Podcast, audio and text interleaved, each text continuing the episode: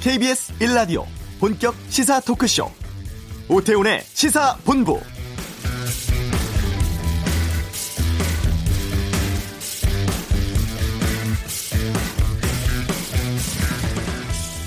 (1년) 전 오늘 북한 김정은 위원장 트럼프 미국 대통령 싱가포르에서 역사적인 북미 정상회담을 갖습니다. 새로운 북미 관계 수립하고 한반도 비핵화와 평화체제 구축, 미군 유해 발굴과 송환 등의 합의 사항을 담은 공동 성명도 발표를 하죠.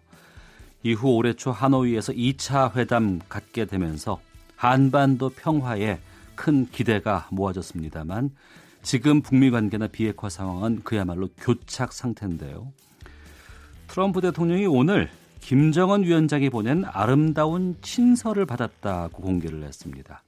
대화 중단된 지 103일 만에 나온 친서고 싱가포르 첫 만남 1년 되는 시점이라서 더욱 의미가 있지 않나 싶은데요.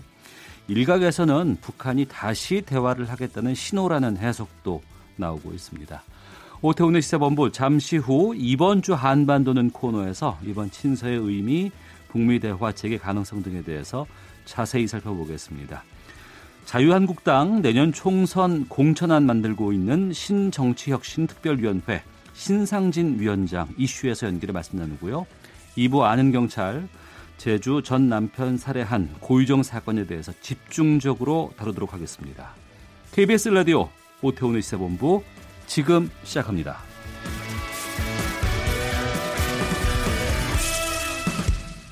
네, 이 시각 핫하고 중요한 뉴스를 정리하는 시간 방금 뉴스 KBS 보도국 박찬형 기자와 함께합니다. 어서 오십시오. 네, 안녕하세요. 오늘 첫 소식은 어떤 뉴스입니까? 네, 5월 고용률이 나왔는데 고용률이 통계 작성 이래 네. 5월 기준으로는 가장 높았다라는 소식입니다. 67.1%의 고용률인데요. 어, 통계청이 오늘 5월 고, 고용 동향을 발표했는데 15세에서 64세 고용률이 67.1% 그래서 전년도 같은 달보다 0.1% 포인트 상승했고요. 어, 청년 고용률은 43.6%로 1년 전보다 0.9% 포인트 상승했습니다. 65세 이상 고령 인구까지 포함한 60세 이상 고용률은 61.5%로 0.2% 포인트 상승했습니다. 이렇게 대부분 연령대에서 고용률이 어, 올랐는데 유독 그 허리층인 40대 고용률만 78.5%로 0.7%포인트 감소했습니다. 고용률 자체는 높지만 네. 전년도보다는 좀 줄었다는 거죠. 취업자 수는 2,732만 2천 명으로 1년 전 같은 달보다 25만 9천 명 늘었고요. 특히 보건, 사회복지 서비스 이쪽에서 12만 4천 명이 늘어난 게 주요했고 숙박 음식업 부분도 6만 명 증가했습니다. 그런데 제조업이라든지 금융보호 업종에서는 부진했습니다. 또 하나 살펴봐야 할 지표가 실업자 수인데 지난달 실업자 수는 114만 5천 명. 그래서 1년 전보다 2만 4천 명 증가했고요. 실업자는 20대, 30대 젊은 층에서는 줄어들었습니다. 네. 그런데 이제 60대 이상에서는 늘어난 게 전체적으로 늘어난 아, 요인이 됐습니다. 그런데 통계청은 인구 증감을 고려해서 고용률이 지금 상승세에 있다는 점을 보면 현재 고용 사정은 개선되고 있다. 이런 입장을 밝혔습니다. 네. 이주열 한국은행 총재가 금리 인하 가능성 언급했다고요?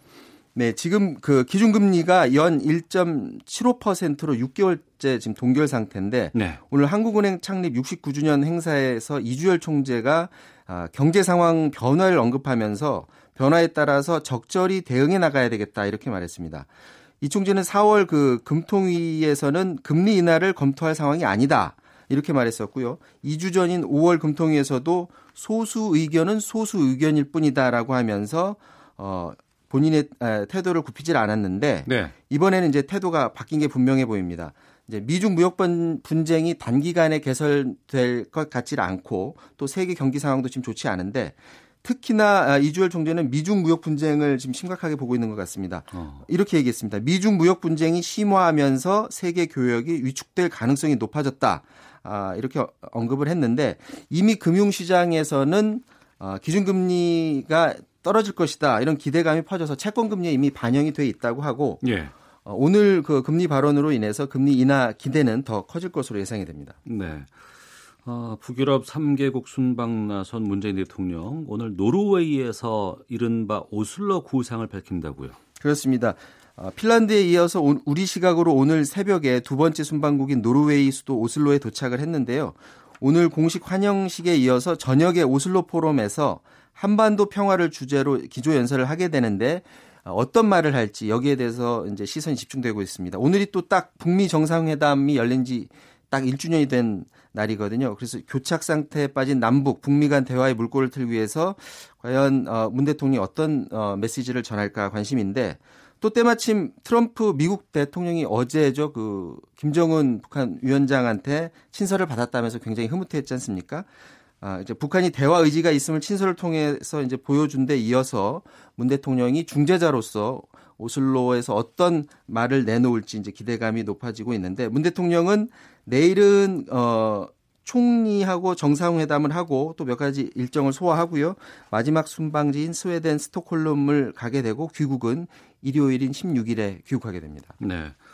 어제 저희 이 시간에서 헝가리 유람선 인양 시작 소식을 좀 알려드렸었습니다. 계속 어, 인양이 됐고 실종자 3명을 찾았는데 아직도 실종자 4분인가가 지금 남아 있는 것 같아요. 네, 그렇습니다.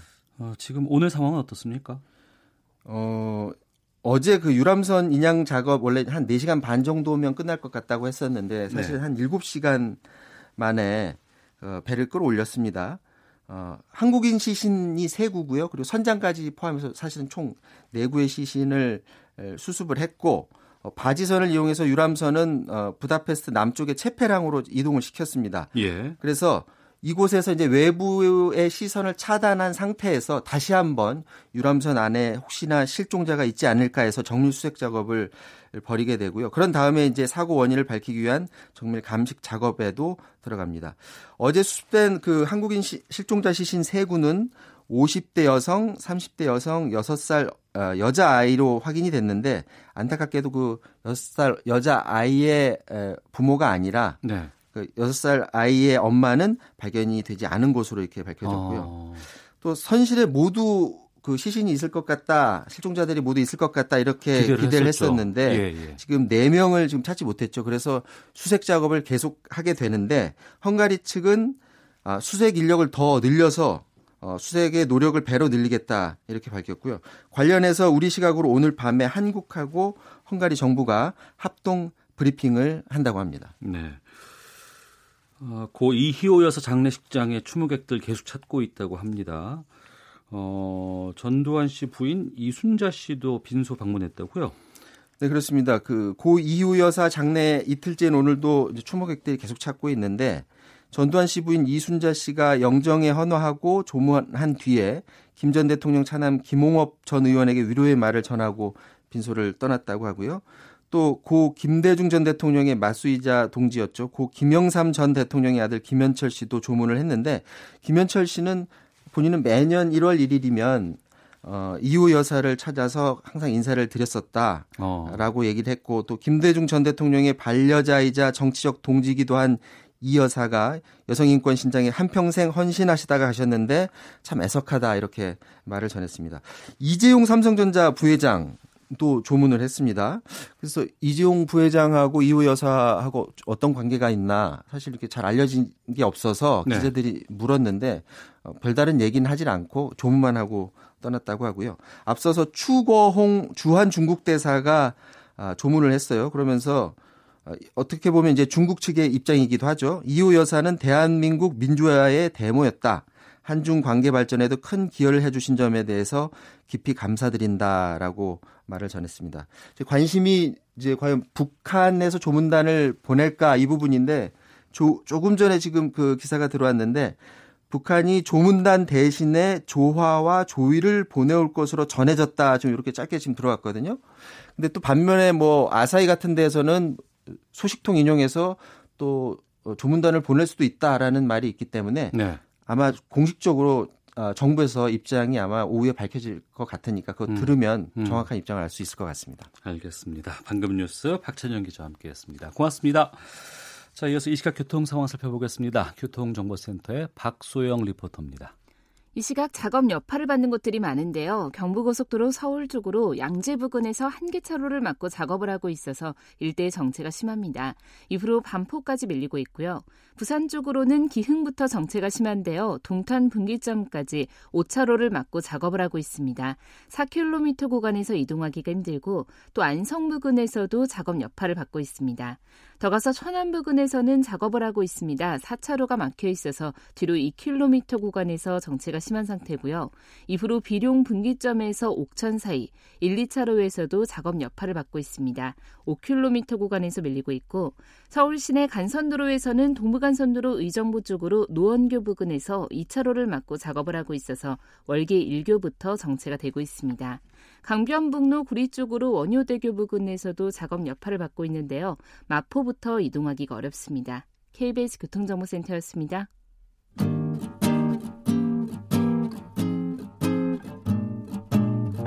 KBS 1라디오 오태훈의 시사본부 여러분의 참여로 더욱 풍성해집니다. 방송에 참여하고 싶으신 분은 문자 9730번으로 의견 보내주세요. 짧은 문자는 50원, 긴 문자는 100원의 정보 이용료가 붙습니다. 애플리케이션 콩과 마이케이는 무료고요. 시사본부는 팟캐스트와 콩, KBS 홈페이지를 통해 언제나 다시 들으실 수 있습니다. 많은 참여 부탁드려요. 대표적인 친박계 의원이죠. 홍문종 자유한국당 의원이 주말 사이에 탈당을 시사하는 발언을 해서 논란이 되고 있습니다. 공천 과정에서 내년이죠. 어, 공천 과정에서 대규모 물갈이 가능성이 제기됐고 여기서 친박계가 배제되는 것이 아닌가에 대한 반발로 보이는데요. 지금 자유한국당에서 내년 공천안 논의하고 있는 신정치혁신특별위원회가 있습니다. 여기서 위원장 맡고 있는 신상진 의원 연결해서 공천 상황 또 정치 현안에 대한 말씀 나누도록 하겠습니다. 안녕하십니까? 네, 안녕하세요. 신상진입니다. 예. 총선 1년도 채 남지 않았고 여의도는 지금 총선 체제로 들어갔다고 합니다. 내년 총선 공천안을 만들고 계시는데 이번 자유한국당 공천의 핵심적인 원칙은 무엇인지부터 좀 여쭙겠습니다. 네, 저희는 21대 내년 총선이 우리 국가적으로 대단히 중요하다고 생각을 해서 네. 저희가 반드시 어, 이기는 공천, 승리하는 공천, 경쟁력 있는 후보를 내는 공천을 하겠다. 네. 예, 그런 입장에서 네, 그러기 위해서는 국민 공감과 국민의 지지를 받는 어, 공천을 하려면 음. 어, 구태를 탈피해야 된다 생각합니다. 구태라는 것은 예, 그동안 과거에 예, 투명성과 공정성, 네. 민주성이 네. 상당히 부족했던 게 사실입니다. 그래서 네. 그 룰에 공천 룰에 입각해서 어. 그런 시스템 공천을 하겠다는 게 저희의 대원칙이고요. 예. 예, 그렇게 또 해서 좋은 후보들, 뭐 도덕적이고 또 국가 사회에 대한 어떤 기여하고 지역 사회에 또 자기 지역에 일을 많이 한 그래서 주민의 지지도가 높은 그런 사람을 예, 공천하기 위해서 그 룰을 잘 지금 만드는 중입니다. 네. 현역 의원에 대한 물갈이 폭이 클 것이라고 인터뷰에서 언급하신 것을 봤습니다. 어느 정도로 저희가 파악하면 될까요? 물갈이 네, 저희가 폭. 그 현역 의원들 그 이제 그 물갈이는 원래 이제 국회 그 17대, 18, 19대 예. 에서 보면 40%가 저희 당 같은 경우도 넘고요. 아 평소에도 한 40% 정도가 나왔군요. 예, 40% 넘었습니다. 그리고 아. 민주당 같은 경우도 뭐 30%, 40% 이렇게 거기도 유사하게 이렇게 된 적이 있습니다. 네. 뭐 열린우리당 17대 때는 그 민주당도 열린우리당도 68%가 교체됐어요. 예. 그래서 네, 그러한 그 것은 쭉 있는 일인데 음. 어, 저희 자유한국당이 20대 국회에서 사실은 이제 대통령도 탄핵되시고 또 20대 공천에서 좀 상당히 그 아주 눈살 찌푸러지는 막 장 공천이 있었죠. 예. 그래서 그런 그 우리 책임 있는 현역 의원들이 사실은 이 시기에 음. 책임을 많이 져서 물갈이가 많이 돼야 되겠다는 게 저희 자유한국당 지지하시는 분들이나 일반 국민들이 이렇게 많이들 생각하세요. 어떻게 의견 들어보면. 예. 뭐 그런 국민 눈높이에 맞춰서 어, 현역 물갈이 폭이 어, 과거보다 어, 커야 되지 않겠나 이렇게 저는 생각을 하고 있습니다. 예. 커다랗게 당의 입장에서 본다 그러면은 그 부분에 대해서 충분히 말씀하실 수 있습니다만 개개 그 대상이 되는 의원들의 경우에는 반발이 좀 크지 않을까 싶은데 예, 예. 대표적으로 지금 홍문정 의원이 탈당할 수도 있다, 대한애국당 입당할 수도 있다 이런 발언을 하고 있습니다. 그러니까 탄핵 책임론에 대한 반발로 보이는데 이 부분에 대해서는 어떻게 말씀을 하실지 궁금합니다. 글쎄요, 그뭐 홍문정 의원께서 왜 그렇게 얘기를 하신지 모르겠는데, 네. 근데 사실은 뭐 제가 이제 말씀드린 건 아까 그 자체 얘기를 어디서나 말씀드렸어요. 음. 그러니까 어디 뭐 친박이다, 누구다, 뭐 진박이다, 뭐 이렇게 규정을 해서 이렇게 대상을 말씀드릴 입장도 아니고 제가 예. 뭐 혁신에서 룰을 만들고 있기 때문에 근데 이제 그렇게 좀 이렇게 탈당에 운운하신 거는 좀 글쎄 뭐 오해하셨거나 좀 이게 좀 성급한 그런 음. 어, 판단하신 부분이 있지 않나 뭔가를 네. 그렇게 생각해서 또 전화 또 황교안 또 대표께서도 뭐 이렇게 어, 어떤 친박을 어떻게 하겠다는 이런 거를 얘기를 해본 적도 없고 예. 뭐 거기에 이렇게 뭐 어떤 이 뜻을 같이 적어 한다거나 뭐 그런 특별한 게 없습니다. 사실 룰을 만들 때 현역 물갈이 폭이 어, 크지 않겠는가 이런 생각 정도죠. 그래서 예. 어, 현역의 책임론을 저는 얘기하는 것이고 음. 그래서 뭐 홍 의원께서도 뭐 사선 중진이고 저희 어, 자유한국당 전신인 새누리당의 또 뭐 주요 당직도 맡으시고 이게 그런 책임 있는 분이시죠. 네. 이제 저희가 뭉쳐야 될 입장인데 저희 당 입장에서 예. 보수가 그좀 자유우파의 가치를 가지고 뭉쳐야 되는데 뭐 탈당이나 이런 거는 지금 시대적인 또 음. 상황적인 상황에서 좀 상당히 좀 어, 우리 당을 어렵게 하고 보수파를 어렵게 하는 거기 때문에 아마 그 본인도 그렇게 생각을 하시지 않을 거라고 생각합니다. 예. 어. 그 홍문정 의원 잠깐 더 말씀을 드려보면은요 라디오 인터뷰에서 이런 말을 했습니다. 태극기 세력을 포함하지 않는 한국당 선거는 필패다 이런 주장을 하셨는데 앞서 그 신상진 의원께서는 이번 공천 이기는 공천을 하겠다라고 말씀하셨어요. 이 부분을 어떻게 저희가 좀 봐야 될까라는 궁금증이 좀 있습니다. 예, 근데 이 사실 저희가 이제 우리 뭐 참 어려움에 처했고 참 지지율도 바닥을 쳤고 작년 지방선거에서 아주 참패를 한 저희 당 입장에서 네.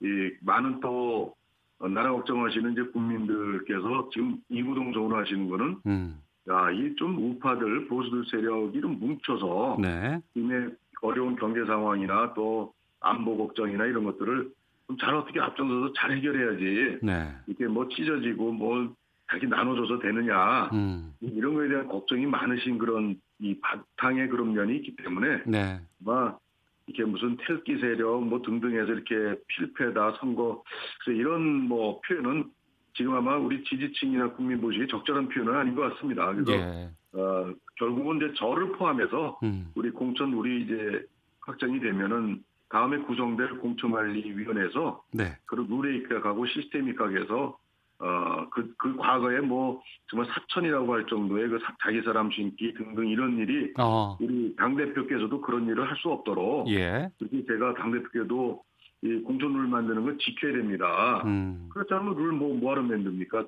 예전에도 룰이 있었습니다. 근데 룰을 안 지켜서 문제죠. 네. 그래서 그런 부분들은 한번 이렇게 또 해보시는 말씀이 아닌가 이렇게 생각도 하고 있습니다. 예. 신상진 의원님 말씀하시는 거 듣고 청취자 김현주님께서 제발 물갈이 제대로 해서 힘 있는 야당, 신뢰할 수 있는 야당으로 거듭나시길 바랍니다라는 의견도 보내주고 계시는데요. 예. 그 김병준 비대위 때 그 조강특위라는 게 있지 않았습니까? 예, 예. 여기서 인적 쇄신안을 내놨었는데 이 부분에 대해서 여러 채널을 통해서 말씀을 하셨어요. 이 인적 쇄신안은 재검토할 수 있다라고 하셨는데 그러면 그 안에 포함됐던 인적 쇄신에 해당되는 의원들 중에서 일부도 공천 가능할 수 있겠다라고 판단해도 되겠습니까? 예, 근데 인적 쇄신 이제 그 21명으로 돼 있더라고요, 보니까. 예. 그리고 저 자신은 이제 첫째 비대위의 그 인적 쇄신의 기준은 어, 잘 모르는 상태고요. 네. 두 번째는 우리 공천 룰을 만드는 저희 그 혁신 특위에서 저희 역할이 인적 쇄신에서 개개인의 어떤 특수한 사정까지 저희가 뭐 이렇게 평가할 그런 상황은 아닙니다. 저희가 예. 그래서 어, 저는 단지 인적 쇄신에 포함됐던 명단에 예를 들어서 김재원 의원 같은 경우가 있어요. 예, 그 예. 경우는 어 지금 21명이 누구는 이제 불출마 선언을 한 분이 김무성 의원 같은 분도 계시고 음. 또 재판에서 이제 뭐 기회로 돼 있거나 아니면 1심에서 유죄를 받았거나 네. 뭐 그런 분들이 많이 계세요 보니까 그래서 예.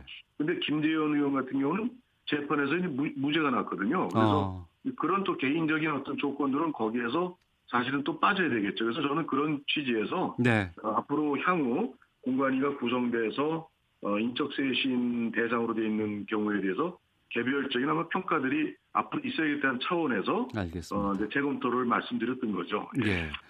최근에 자유한국당 쪽에서 막말 관련된 여러 가지 논란들이 좀 나오고 있습니다. 예. 여기에 대해서 공천에 불이익을 줘야 한다고 하셨어요. 예. 구체적인 방법이 논의된 것이 좀 있습니까? 예, 저희가 그 참 뭐야 저는 그렇게 생각합니다. 이게 어, 막말의 그 개념과 뜻이 뭐냐에 대한 그 논란은 차치해 두더라도 예. 네, 어쨌든 뭐 대통령을 빨갱이로 한다거나 음. 뭐 아무리 이제 좌파적 뭐 그거는 사회주의적 어떤 그 정책이나 이런 데 대해서 또 김원봉 뭐, 뭐 발언을 하신 대통령이라도 네. 이 빨갱이 이런 표현은 좀 어, 국민 듣기에 좋지 않으실 거예요. 어. 그래서 이제 이런 부분들은 그렇지 않고도 얼마든지 뭐 대통령을 비판할 수도 있고 뭐 상대 어, 민주당을 비판할 수 있고 정부를 비판할 수도 있는데 야당으로서 네. 얼마든지 하는데 어, 이렇게 좀 표현이 지나친 표현들에 대해서는 저는 국민들이 어, 상당수 안 좋아하신다고 생각합니다. 어. 그래서 이런 막말을 저희가 좀 없애고 좀, 아, 좀, 이, 이 정부를 얼마든지 비판하는. 그래서 이걸 누가, 누구는 뭐 입을 뭐 막는다 그러는데 저는 그 생각 안 하고. 예, 예. 그럼 저희가 좀 이 우파 보수의 어떤 좀 품격을 어. 살려서 이 정말 쓴소리 비판 뭐 세게 국민들의 마음에 와닿는 그런 비판 얼마든지 좀 해야 된다고 생각합니다. 그래서 예. 저는 이런 부분을 공천 룰에 넣어서 음. 어, 우리 당에 좀이 좀 안 좋은 모습 국민에게 자꾸 보여주는 그런 어, 막말 진짜 막말. 근데 사실은 언론에서도 좀 뭐 흔히 이렇게 좀 할 수 있는 표현이나 비유도 좀 막말이라고 또 하는 경우도 좀 지나친 것도 있어요 사실은. 아 그런가요? 그래서 어, 예, 예. 진짜 막말은 예. 아 좀 이 공천에 불이익을 주는 그런 방향으로 지금 어, 룰을 좀 만들어 나가고 있습니다. 알겠습니다. 자유한국당 신정치혁신특위 위원장 맡고 있는 신상진 의원과 말씀 나누고 있는데요. 신상진 의원께서 성남 중원에서 사선을 하셨습니다. 예. 그 윤영찬 전 청와대 국민소통수석이 같은 지역구에 출마하겠다고 선언을 하지 않았어요. 예. 예. 새로운 경쟁자가 등장한 셈인데 또 나름대로의 총선 전략 어떻게 짜고 계신지도 좀 궁금합니다. 전략은 사실은 원래 비밀이잖아요. 예, 예. 근데 뭐 저는 이제 어 84년도에 성남을 처음 들어가서 네. 그 지역에서 이제 위장점 노동운동도 했고 음. 또 뭐 수배도 당하고 참 시민운동하고 바닥 생활부터 했어요. 그래서 어, 뜻하지 않게 이제 정치에 입문을 하게 됐는데 네. 어, 뭐 사선하는 동안에 또 두 번은 떨어져서 보궐로 들어가서 사선이 됐어요. 예. 네. 저는 뭐 지역 주민과 나도 상당히 저는 이게 동질화돼 있다고 그럴까. 어. 우리 서민들이 많으시고 그런데 저는 그 속에서 열심히 하던 대로 네. 예, 지역의 사랑과 또 뭐 청년 때부터 살았으니까 제2의 고향이죠. 음. 뭐 정치하러 들어간 지역이 아니고 그래서 열심히 했던 대로 네. 어, 해오던 대로 해서 하는 게 최고의 중요한 전략인 것 같습니다. 네. 윤영찬 전 수석의 정치 신인 이런 측면에 대해서 본인의 입장을 좀 부각해서 말씀하신 것 같은 느낌이 뭐, 들기도 하고요. 아직도 그렇고요. 그래서 한번 열심히 뭐 제 입장에서 아, 열심히 했던 대로 하는 수밖에 없습니다. 예. 예. 지금 국회 정상화에 대한 그 국민들의 눈초리가 상당히 좀 따갑습니다. 예. 예. 그렇죠. 네. 어, 자유한국당 국회에 돌아오면 선거법, 공수처법 등 패스트트랙으로 지정된 법안에 대해서도 한국당 안을 포함해서 다시 논의할 수 있다고 이인영 원내대표가 밝히기도 했는데요. 네. 지금 국회 정상화를 위해서 어떻게 좀 말씀하실까 궁금하거든요. 네. 글쎄 저희가 참 이거 저, 저 자신도 사실은 어, 국회에 들어가서 정말 좀 같이 어, 좀 국정을 논하고 어, 일을 하고 싶어요, 사실은. 예. 하루라도 빨리. 아, 그런데 이제, 이렇게 이제 이 국, 국회가 이렇게 파행이 된 이 동기가, 뭐든지 이렇게 동기가 있고 그러면 시작점에서 그걸 풀어야 될 거 아닙니까, 원인을. 네. 원인 제공을 해야 되는데, 이 패스트트랙이, 어, 연동형 비례제, 또 공수처법, 검경수사법 세 가지가 사실 저희 자유한국당 입장에서 이제 굉장히 그 다른 의견을 가지고 반대하는 입장이었기 때문에 예. 그거를 이제 이렇게 어, 밀어붙인 거죠. 굉장히 강행을 하고, 참 국회가 동물국회 소리도 듣고, 음. 그렇게 했으면은 사실, 어, 결국 저희 보고 이제 국회로 들어와라라고만 이게 할 것이 아니라, 여당 입장에선. 예. 어, 정말 그동안 막혔던 이 패스트트랙의 내용들을 좀 합의해서 논의해서 처리하자. 어. 라고 하면 저희는 뭐, 제 생각에는 예, 예. 어, 당장 들어가야 된다고 생각을 해요. 그리고 음. 또 우리가 그 좀 몸싸움까지 아주 그이 어, 뭐 좋지 않은 모습에 대해서 좀 그 동기 유발한 여당의 입장에서 좀 어, 야당을 좀 어, 좀 유감이라는 표현도 좀 하고, 예. 또 집권 여당이 이게 무, 무한한 이 국정의 책임이 있는데, 또 대통령은 어, 사실 뭐 여야 영수회담 제안도 안 하시고 그것도 좀 실행 안 하시고 또 외국 가시고 또 참 참 이게 아주 책임들이 왜 이렇게 없는지 여당으로서 좀 뭔가 그런 그 아량과 국정의 매듭을 그 장애물을 풀어가는 그런 노력을 요구하고 있는데 그거 좀 들어주면 당장 국회 정상화됩니다. 그래서 알겠습니다. 어려운 것도 아닐 거라고 생각이 드는데 예. 저는 그렇게 생각하고 있습니다. 예, 알겠습니다. 여기까지 말씀 듣겠습니다. 고맙습니다. 예, 예 감사합니다. 예, 자유한국당 신상진 의원이었습니다. 헤드라인 뉴스입니다. 헝가리에서 침몰한 허블레아니호가 어제 인양된 가운데 우리 정부 신속대응팀이 현지 시간으로 오늘 오전 선체에 진입해 실종자 수색을 진행할 예정입니다. 청와대는 국회의원 국민소환제를 도입해달라는 청와대 국민청원에 국회가 일을 하지 않아도 어떤 중대한 상황이 벌어져도 주권자인 국민은 국회의원을 견제할 방법이 없다며 현재 계류 중인 국민소환법이 국회에서 완성되길 바란다고 밝혔습니다. 지난 4월 시중 통화량이 전년 대비 6.6% 증가했지만 기저 효과 등으로 증가세는 둔화된 것으로 나타났습니다. 대출을 받은 사람이 취업이나 승진 등으로 신용 상태가 개선됐을 때 금융회사에 대출 금리를 내려달라고 요구하는 권한이 오늘부터 법적 효력을 갖게 됐습니다. 국내 5G 이동통신 서비스 가입자가 100만 명을 돌파했습니다. 지금까지 라디오 정보센터 조진주였습니다.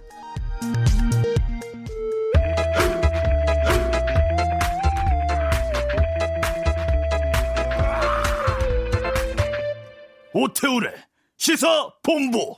네, 한반도 정세 분석해보는 시간 이번 주 한반도는 김형석 전 통일부 차관 연결하겠습니다. 안녕하십니까? 네, 안녕하십니까? 예. 먼저 그 고 이호 여사 장례 북한 조문단 보낼지 관심 모아지고 있습니다. 아사히 신문은 네. 보낸다고 보도를 했고 예. 지금 또 알려지고 있는 것은 조하와 조전만 보내겠다 이런 입장도 지금 나오고 있거든요. 아직 통일부 네. 공식 발표는 없는데 어떻게 보세요? 그 물리적으로 지금 14일 날 이제 장례가 이제 마무리되기 때문에 예. 물리적으로는 이제 변화의 가능성이 있습니다. 어. 그래서 어. 지금 현재 이제 부음을 전달받은 이제 북한의 입장에서 이제 판단하고 있을 텐데요. 예. 일단은 이제 지켜봐야 되겠습니다만은 현재까지로서 보면 뭐 지금 북한으로서는 이제 일단 우리 대통령님이 지금 해외 순방 중이시고 네. 그리고 또 북한에서도 내부적으로 보면 이제 미국에 대한 그런 이제 그 기대라든지 이제 음. 그쪽에 집중하는 게 강합니다. 네. 그래서 이제 남북 관계가 지금 막혀 있는 건 아니란 말이죠. 어. 이제 남북 관계를 통해서 북한이 원하는 걸 더 얻을 수 있느냐라는 이제, 이제 그런 부분에 있어서 이제 북한이 이제 지금은 시점이 아니다. 미국에 음. 집중해야 될 시점이다라고 하다 보니까 네. 상대적으로 지금 남북 관계에 대한 비중이 좀 미국 관계에 비해서 좀 떨어진 상황이란 말이죠. 그래서 예. 아마도 북한이 지금 고민하고 있을 텐데 저는 이제 개인적으로 생각해서 그런 이제 어떤 그 어떤 전, 전반적인 이제 실직 차원이라는 것보다는 음. 이제 이지호 여사께서 이제 과거 2011년에 이제 그 김정일 위원장 이제 사망 시에 네. 직접 가서 조문을 한 바가 있습니다. 그리고 당시에 김정은 위원장도 만났겠네요. 그러면? 만났죠. 상주로서 만났기 때문에 네. 그런 차원에서 본다면 여러 가지 정치, 군사나 경제 이런 실리된 걸 떠나서 음. 이제 소위 그 이제 부친상에 와서 조문을 했던 분이 이렇게 이제 어 배설을 하셨기 때문에 여기에 네. 대해서 기본적인 예의를 갖추는 쪽으로 이제 북한 지도부에서 결정하는 게 적절하지 않나 싶습니다. 그런데 음. 여하튼 지금으로서는 아마도 물리적으로 14일까지 기한이 있기 때문에 네. 뭐 내부적으로 지금 이제 북한으로서 이제 여러 가지 사항을 고려해서 이제 고민을 하고 있겠다라고 생각이 됩니다. 음, 알겠습니다. 여러 보도가 네. 나오고 있습니다. 통일부에서 정식 발표가 나오는 것이 맞겠죠? 그럼요. 그리고 어. 또 이제 1차적으로 반응을 그렇게 보였다고 하더라도 예. 지금 평양에서 서울까지 오는 게뭐 그 비행기로 오면은 바로 오지 않습니까? 아, 그렇죠. 그러니까 예. 물리적으로 해서 뭐 전혀 그게 뭐 이제 불가능하다 그런 게 아니거든요. 어. 그래서 이제 초기 반응이 예를 들어서 지금 알려진 대로 해서 이번은 뭐 조문단은 가지 않고 조화와 이제 조준만 보내겠다라고 했다고 하더라도 음. 이제 이걸 또 봐서 14일까지 또 여유가 있기 때문에 네. 그 전에 또 바꿔서 나올 수도 있는 거죠. 그래서 그런 부분은 이제 정부에서 최종적으로 발표를 하거나 또는 음. 이제 조문단을 보낼 때는 이제 북측에서 어, 직접적으로 이야기를 할 겁니다. 그리고 네. 조화나 조전을 보낸다고 할 때도 북한에서 좀 공식적인 과거에 보면 입장 표명이 있었거든요. 예. 그래서 그런 게 나오기 전에 너무 뭐 전해진 걸 가지고 어, 예단할 것까지는 없다라고 생각이 됩니다. 알겠습니다. 네. 2017년 베를린 구상을 문재인 대통령이 발표를 했을 때 언론에서는 큰 네. 관심을 갖지는 않았었습니다. 그런데 그 네. 이후에 이제 남북 간에 북미 간에 상당히 많은 변화가 있었는데 네. 이번에 그 북유럽 삼국 순방 중에 오슬로 선언이 나올 것이라는 기대가 많습니다. 네, 네. 여기에는 어떤 메시지가 담길 것으로 전망하세요? 일단은 이제 그 작년부터 해서 뭔가 변화가 있었던 거 이런 사항에 대해서 이제 기본적인 그 토대, 토대에 대해서 이야기를 이제 하시고 난 다음에 그리고 앞으로 이걸 계속적으로 이어가자 그리고 이어가는 하나의 이제 목표가 있는데 그 과정에 있어서 이제 현재 뭐 실행이 가능하고 그리고 또 그런 한반도의 변화가 이제 모든 사람에게 그런 그 이익을 줄 수 있는 그런 이제 구체적인 그런 실용적 측면도 이제 어, 이야기를 할 가능성이 높지 않나 싶습니다. 그리고 네. 지금 유럽이라는 게 자체가 기본적으로 이제 이념보다는 어떻게 보면 이제 경제적인 그런 측면에서 서로 이제 하나의 이제 공동체를 이루어 가고 있단 말이죠. 예. 그래서 이제 그런 이제 일종의 그런 그 뭔가 서로 대립이 아니라 서로 화합하는 거. 그리고 또 이제 현실 속에서 느낄 수 있는 평화와 남북 관계의 변화 이런 부분을 이제 담지 않을까라고 예상을 해볼 수 있겠습니다. 네. 네. 자, 이번 주 한반도는 김형석 전 통일부 차관과 함께 말씀 나누고 있는데요. 오늘이 6월 12일 6.12 북미 정상회담 예. 있은 지 딱 1년 됐습니다. 그렇죠. 그런데 예. 이제 이런 상황에서 트럼프 미국 대통령이 김정은 위원장으로부터 아름다운 친서를 받았다고 밝혔습니다. 아름다운 예. 친서라고 했어요. 예, 예. 예. 이게 좀 긍정적으로 봐도 되겠습니까?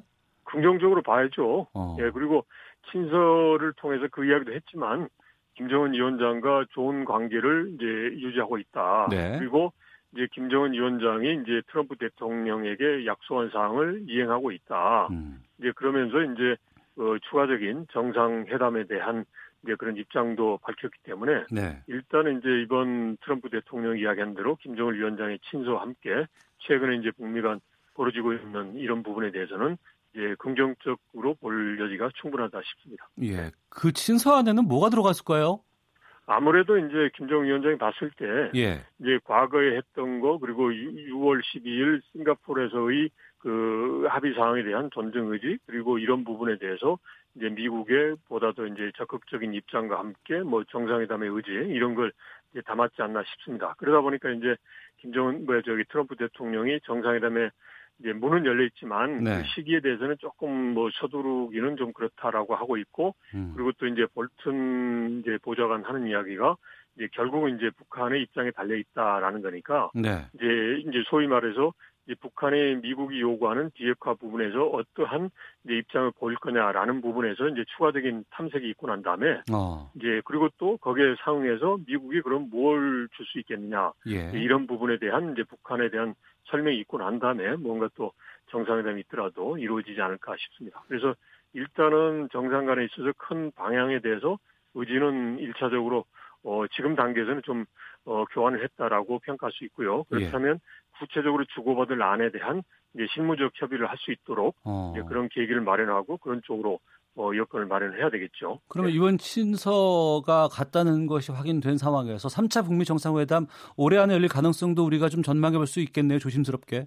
그럼요. 그래서 일단 북한 협상의 상대방 중에 일방인 이제 북한이 올해까지 대화를 하겠다라고 했으니까 예. 이제 예를 들어서 그게 뭐 이제 아주 이제 부정적으로 보면 뭐 이제 그런 하나의 이제 좀 이제 협박이다라고 할 수는 있겠지만 음. 그래도 이제 협상을 하고 있고 그 상대방이 기한 자체를 정했으면 일단은 이제 그 기한 자체를 어, 고려할 수밖에 없거든요. 네. 그게 이제 협상의 하나 이제 어 기본적 인 ABC이기 때문에 음. 그렇다면 이제 잘 이제 이런 실무적으로 이제 서로 주고받을 거 이야기를 하면 올해 안에 뭐저 추가적인 정상회담을 할 수도 있겠다라고 예상할 수 있겠습니다. 네. 그러면 지금 네. 이제 이달 말로 예정돼 있습니다. 한미 정상회담이 있고요. 네, 또그 전에 네. G20이 네. 또 있고. 그렇죠. 예. 우리는 지금 남북 정상회담을 한미 정상회담 전에 여는 것을 추진하고 있는 것으로 알고 있는데 네, 이거 네. 가능하다고 판단하세요? 어떻습니까? 아, 물리적으로는 가능합니다. 근데 아, 이제 그래요? 다만 예. 이제 김정은 위원장 입장에서 결국은 지금 미국의 트럼프 대통령에게 저기 협상의 카드를 제시하고 어. 이제 그에 따라서 이제 미국으로부터 뭔가 상황 조치를 얻어내려고 하는 게 김정은 위원장의 협상술이란 말이죠. 네. 그러면 이제 초기에 이제 미 미북 간의 정상이 만나기 전에 남북 정상회담 만났을 때 그러면 이제 미국에 제시할 카드가 없이 남북 정상회담을 하기에는 김정은 위원장 입장에서는 좀 부담이 될 수도 있습니다. 그리고 아, 또 그러네요. 남북 예, 예. 정상회담에서 미국 정상회담에 쓸 카드를 줬다가는 이제 조금 뭐 미국 간의 해서 협상에서 이제 본인이 원하는 만큼의 그런 효과를 얻을 수도 없다라고 생각을 할 수 있습니다. 네. 그렇기 때문에 아마도 이제 남북 정상회담 하면 좋겠지만 음. 북한의 입장에서는 이제 곧바로 이제 미국 정상회담으로 가고자 할 가능성이 높습니다. 그렇다면 저희가 남북 정상회담에 너무 이제 어 거기에 이제 집착할 필요는 없고 예. 이제 비핵화 부분 미국과의 협상에 대한 이제 북한의 입장을 우리가 이제 충분히 좀 그 서로 이제 이야기를 해야 되겠죠. 그래서 어. 이제 미국이 받을 수 있을 정도의 믿을 만한 이제 그러한 이제 북한의 입장을 입장의 변화를 유도하면서 네. 그러한 이제 북한의 그런 그 움직임 변화상을 미국 측에 전달을 해서 음. 이제 즉 그 미국 정상회담이 이제 어, 성사될 수 있도록 어, 하는 그런 이제 실리적인 접근이 필요하지 않느냐. 너무 뭐 이제 미국 정상회담 앞서서 남북 정상회담을 반드시 해야 된다. 이런 게 너무 강박관념을 가질 필요는 없겠다 생각합니다. 알겠습니다. 자, 네. 김형석 전 통일부 차관과 함께했습니다. 말씀 고맙습니다. 네, 고맙습니다. 예. 잠시 후 2부 아는 경찰이 있습니다. 제주 전 남편 살해 사건의 내막을 두 분 전문가와 함께 낱낱이 파헤쳐보는 시간 갖도록 하겠습니다. 이어지는 김성환의 뉴스 소다 홍콩 대규모 반대 시위의 배경도 짚어보는 시간 갖겠습니다. 뉴스 들으시고 2부에서 뵙겠습니다.